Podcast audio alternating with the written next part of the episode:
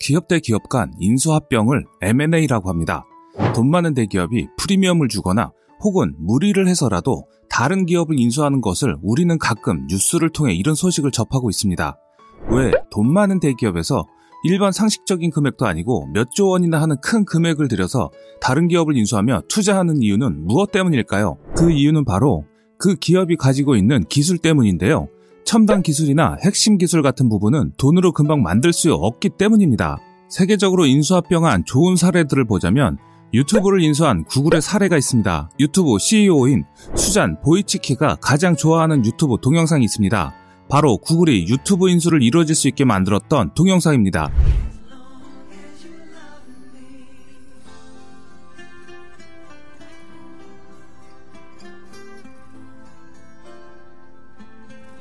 2006년에 수잔 보이치키가 구글 동영상과 인수 과정을 담당하고 있었는데 당시 실리콘밸리의 작은 스타트업 기업인 유튜브에 많은 관심을 가지고 있었습니다. 유튜브는 사실 적자를 내고 있었던 별 볼 일 없는 회사였는데요.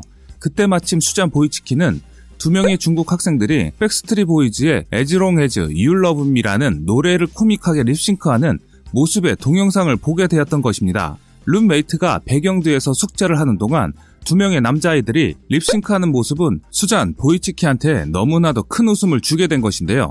그녀는 말하기를 이제 동영상은 전 세계에서 아무나 전문 스튜디오 없이도 콘텐츠를 만들 수 있구나 라는 생각이 들었다고 합니다. 이 동영상을 보고 난 후 단 6개월 만에 수잔 보이치키가 이끄는 구글 팀이 유튜브를 16억 5천만 달러, 하나로 1조 9,500억 원에 달하는 금액으로 인수하게 됩니다. 이후 유튜브는 구글에서 중추적인 수익을 발생시키는 캐시카우 역할을 하고 있고 현재는 세계에서 가장 영향력 있는 온라인 플랫폼으로 자리를 잡고 있는데요. 지난해 유튜브 광고 매출이 151억 4,900만 달러, 약 18조 원이고 2018년은 약 13조 2천억 원으로 전년보다 36% 증가했습니다. 이는 구글의 마케팅력도 있겠지만 과거에 없던 동영상 플랫폼을 새로이 도입하면서 사람들의 니즈에 맞는 시스템을 구축했기 때문입니다. 또 다른 사례도 있습니다. 우리나라 대표 기업인 삼성의 이야기인데요. 삼성전자가 세계 1위 전자장비 전문 기업인 하만을 2017년 3월 인수했습니다. 국내 기업의 해외 인수 합병으로는 최다 금액인 9조 3,700억 원이 들어간 인수였습니다. 삼성전자가 그리는 미래 먹거리 중심에는 하만이 자리해 있는데요. 수년 전부터 삼성전자는 메모리 반도체 사업에 편중돼 있는 사업 구조를 탈피하기 위해 고심해 왔는데 해법을 하만에서 찾은 것입니다. 하만은 등급별 오디오 브랜드를 모두 갖춘 인포테인먼트 기업입니다. 하만은 세계적인 음향기기 업체와 브랜드 등이 모여 있는 오디오 전문 그룹으로서 창업자는 시드니 하만 박사로 버나드 카돈과 함께 1953년 회사를 설립했는데 두 사람은 처음 페스티벌 D1000이라는 라디오 수신기를 생산하면서 음향기기 쪽에 이름을 알렸습니다. 이후 하만은 다수의 음향기기를 보유한 회사로 거듭났는데요. 마이크 브랜드로 유명한 AKG, 극장용 음향과 조명 시스템 브랜드 하만카돈, 중가 앰프 브랜드 인피니티, 우리가 많이 들어본 JBL, 렉시콘 등 다수의 브랜드를 보유하고 있습니다. 2015년 기준 세계 카오디오 시장 점유율 41%로 1위를 차지했고 자동차 무선 통신을 결합한 차량 무선 인터넷 서비스 분야 telematics 시장 점유율은 10%로 2위입니다. 카 오디오 시스템을 공급하면서 만든 네트워크를 통해 여러분들이 알고 계시는 거의 모든 자동차 브랜드들과 거래를 하고 있는 기업입니다. 세계에 굵직한 주요 자동차 업체 connected car용 infotainment, telematics, 보안, OTA 부품을 공급하는데 현재 글로벌 시장에서 프리미엄 인포테인먼트 고급 차량 4대 가운데 한 대를 사용하는 24%의 점유율로 1위의 자리를 지키고 있습니다. 이처럼 다른 기업을 인수해 기존에 있던 기술과 시장을 그대로 받아들이는 장점이 있기 때문에 인수하는 기업은 막대한 비용을 들여서라도 M&A를 진행하는 것입니다. 이제 한국은 어렵고도 어려웠던 항공기 엔진 개발에 첫 발을 내딛는 큰 일을 한국 기업이 해냈습니다. 바로 한화 에어로스페이스가 미국의 항공 엔진 기업을 인수한 것입니다. 한국은 유독 항공기 엔진에는 취약한 모습을 보이고 있던 것이 사실입니다. 항공기 엔진은 고도의 기술 집약체라 할 수 있는데 이런 기술은 군사 목적으로 활용될 수 있기 때문에 동맹국이라 할지라도 기술 유출을 극히 꺼리고 있습니다. 하지만 이제부터는 얘기가 달라질 것으로 보입니다.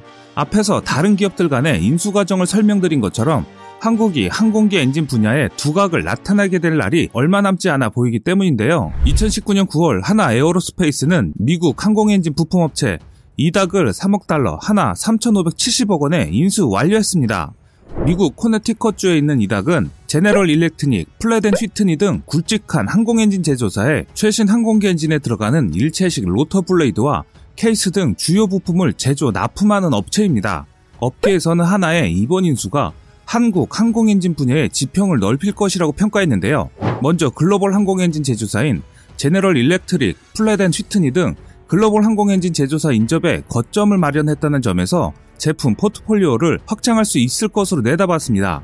한화 관계자 말에 따르면 이닥은 다양한 제품에서 고난이도 가공 기술을 보유한 만큼 경쟁력 강화에 크게 도움이 되고 향후 국제 공동 개발 RSP 분야에서도 항공기 엔진의 필수 요소인 설계, 개발과 기술 역량을 갖출 것으로 기대된다고 말했습니다. 여기서 RSP는 항공 엔진 개발부터 사후 관리까지 참여하는 것으로 글로벌 엔진 제조사가 신제품을 개발할 때 활용하는 방식입니다. 또한 하나그룹은 2022년까지 항공기 부품 방위산업 해외 진출, 글로벌 경쟁력 강화를 위해 약 4조 원 투자 계획을 밝힌 것으로 알려져 있습니다. 우선 이번 인수가 남다른 의미를 갖는 이유는 이렇습니다. 항공기 엔진은 자동차 엔진과는 차원이 다른 기술이 되고 들어갑니다. 말 그대로 항공기 엔진은 하늘을 날기 위해 만들어진 엔진인데요. 때문에 엔진에 대한 높은 신뢰성이 요구됩니다. 하늘에서 엔진 고장은 단순 사고가 아닌 추락에 의한 사망 사고로 이어질 확률이 높기 때문이죠. 그렇기 때문에 일반 민항기의 경우 최소 두 개의 엔진이 있어야 하고 보잉 777이 등장하기 전까지 대륙 간 장거리 이동은 반드시 4개의 엔진이 요구됩니다. 이는 만일의 고장에 대한 대비이기 때문입니다. 또한 전투기에서는 성능도 중요하고 고장도 없는 높은 신뢰성도 필요로 합니다. 하늘에서의 환경은 땅에서의 어떤 것보다 훨씬 가혹합니다. 국제선 여객기가 비행하는 32,000피트는 상공 약 10km의 고도입니다. 대기 온도가 약 영하 60도 내외로 상당히 낮습니다. 이동을 위해 단시간에 지상과 하늘을 오르내려야 하는 기체 특성상 60도 안팎의 열 충격에 고스란히 노출되어 있습니다. 이는 목욕탕에서 사우나와 냉탕을 들락날락거리다 보면 현기증이 나는 경우가 있는데 비행기도 같은 문제를 겪게 됩니다. 또한 높은 압축비를 얻기 위해 제트 엔진 내부의 팬은 분당 1만 회 이상의 회전이 요구됩니다. 1초에 약 170회 회전하는 높은 속도를 버텨야 합니다. 압축비도 최신의 보잉 777 GE 엔진의 경우 40대 1에 육박합니다. 또한 엔진에 공기가 들어가는 속도도 만만치 않은데요. 제트 엔진의 첫 번째 터빈 블레이드는 최고 시속 3000km의 고속에 노출됩니다. 초당 178km 돌면서 공기의 압축을 위해서 기체 속도보다 빠른 고속을 감당해야 합니다. 여기에 급가속, 급감속에 따른 지포스도 상당히 가혹합니다. 모든 설계 부품들은 최소 자기 질량의 10배 이상의 부하를 기본적으로 감당할 수 있어야 합니다. 안전계수 SP를 높게 잡는 분야 특성상 가혹한 수명 시험을 통과해야 하는 건 두말할 나이도 없을 겁니다. 이처럼 개발에 고도의 기술이 요구됨에 반해 항공기의 수요는 꽤 적은 편입니다. 2013년 보잉의 여객기 인도 실적이 전투기 및 헬리콥터를 포함해도 연간 1만 대를 넘기 힘듭니다. 자동차 시장이 연간 8천만 대인 걸 감안하면 상당히 적은 숫자인데요. 가스터빈 엔진이 비행기에만 달리는 건 아니지만 대량 생산이 힘든 시장 구조를 가지고 있습니다. 소재 자체도 비싸고 높은 개발비는 쉽게 회수되기 어렵습니다. 또한 비행기는 태생이 군사용입니다. 개발 기술은 사실상 국가 소유로 되어 있습니다. 군사력은 과학 기술력에 기인하는 경우가 많고 하이 테크놀로지가 적용되는 엔진의 특성상 국가 간 기술 이전이 발생하기가 매우 어렵습니다. 그렇기 때문에 쉽게 돈 주고 기술을 팔 수도 없습니다. 또한 기술 이전을 통해 그리 크지 않은 시장에서 굳이 경쟁자를 키울 필요도 없습니다. 시간, 기술, 돈, 인력의 모든 자원이 충족되어야만 개발이 가능한 것이 항공기 분야입니다. 국가의 모든 첨단 소스를 활용해야 가질 수 있는 하이 테크놀로지의 정수이기 때문입니다.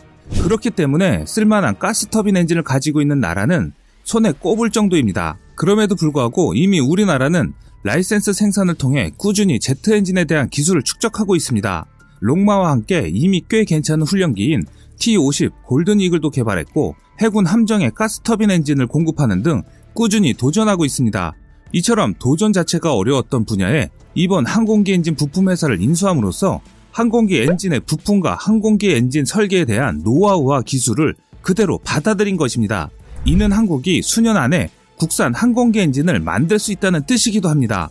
가까운 미래 한국산 항공기 제트 엔진이 나오길 기원하겠습니다. 지금까지 세상의 모든 이야기거리를 얘기하는 꺼리튜브였습니다. 시청해주셔서 감사합니다.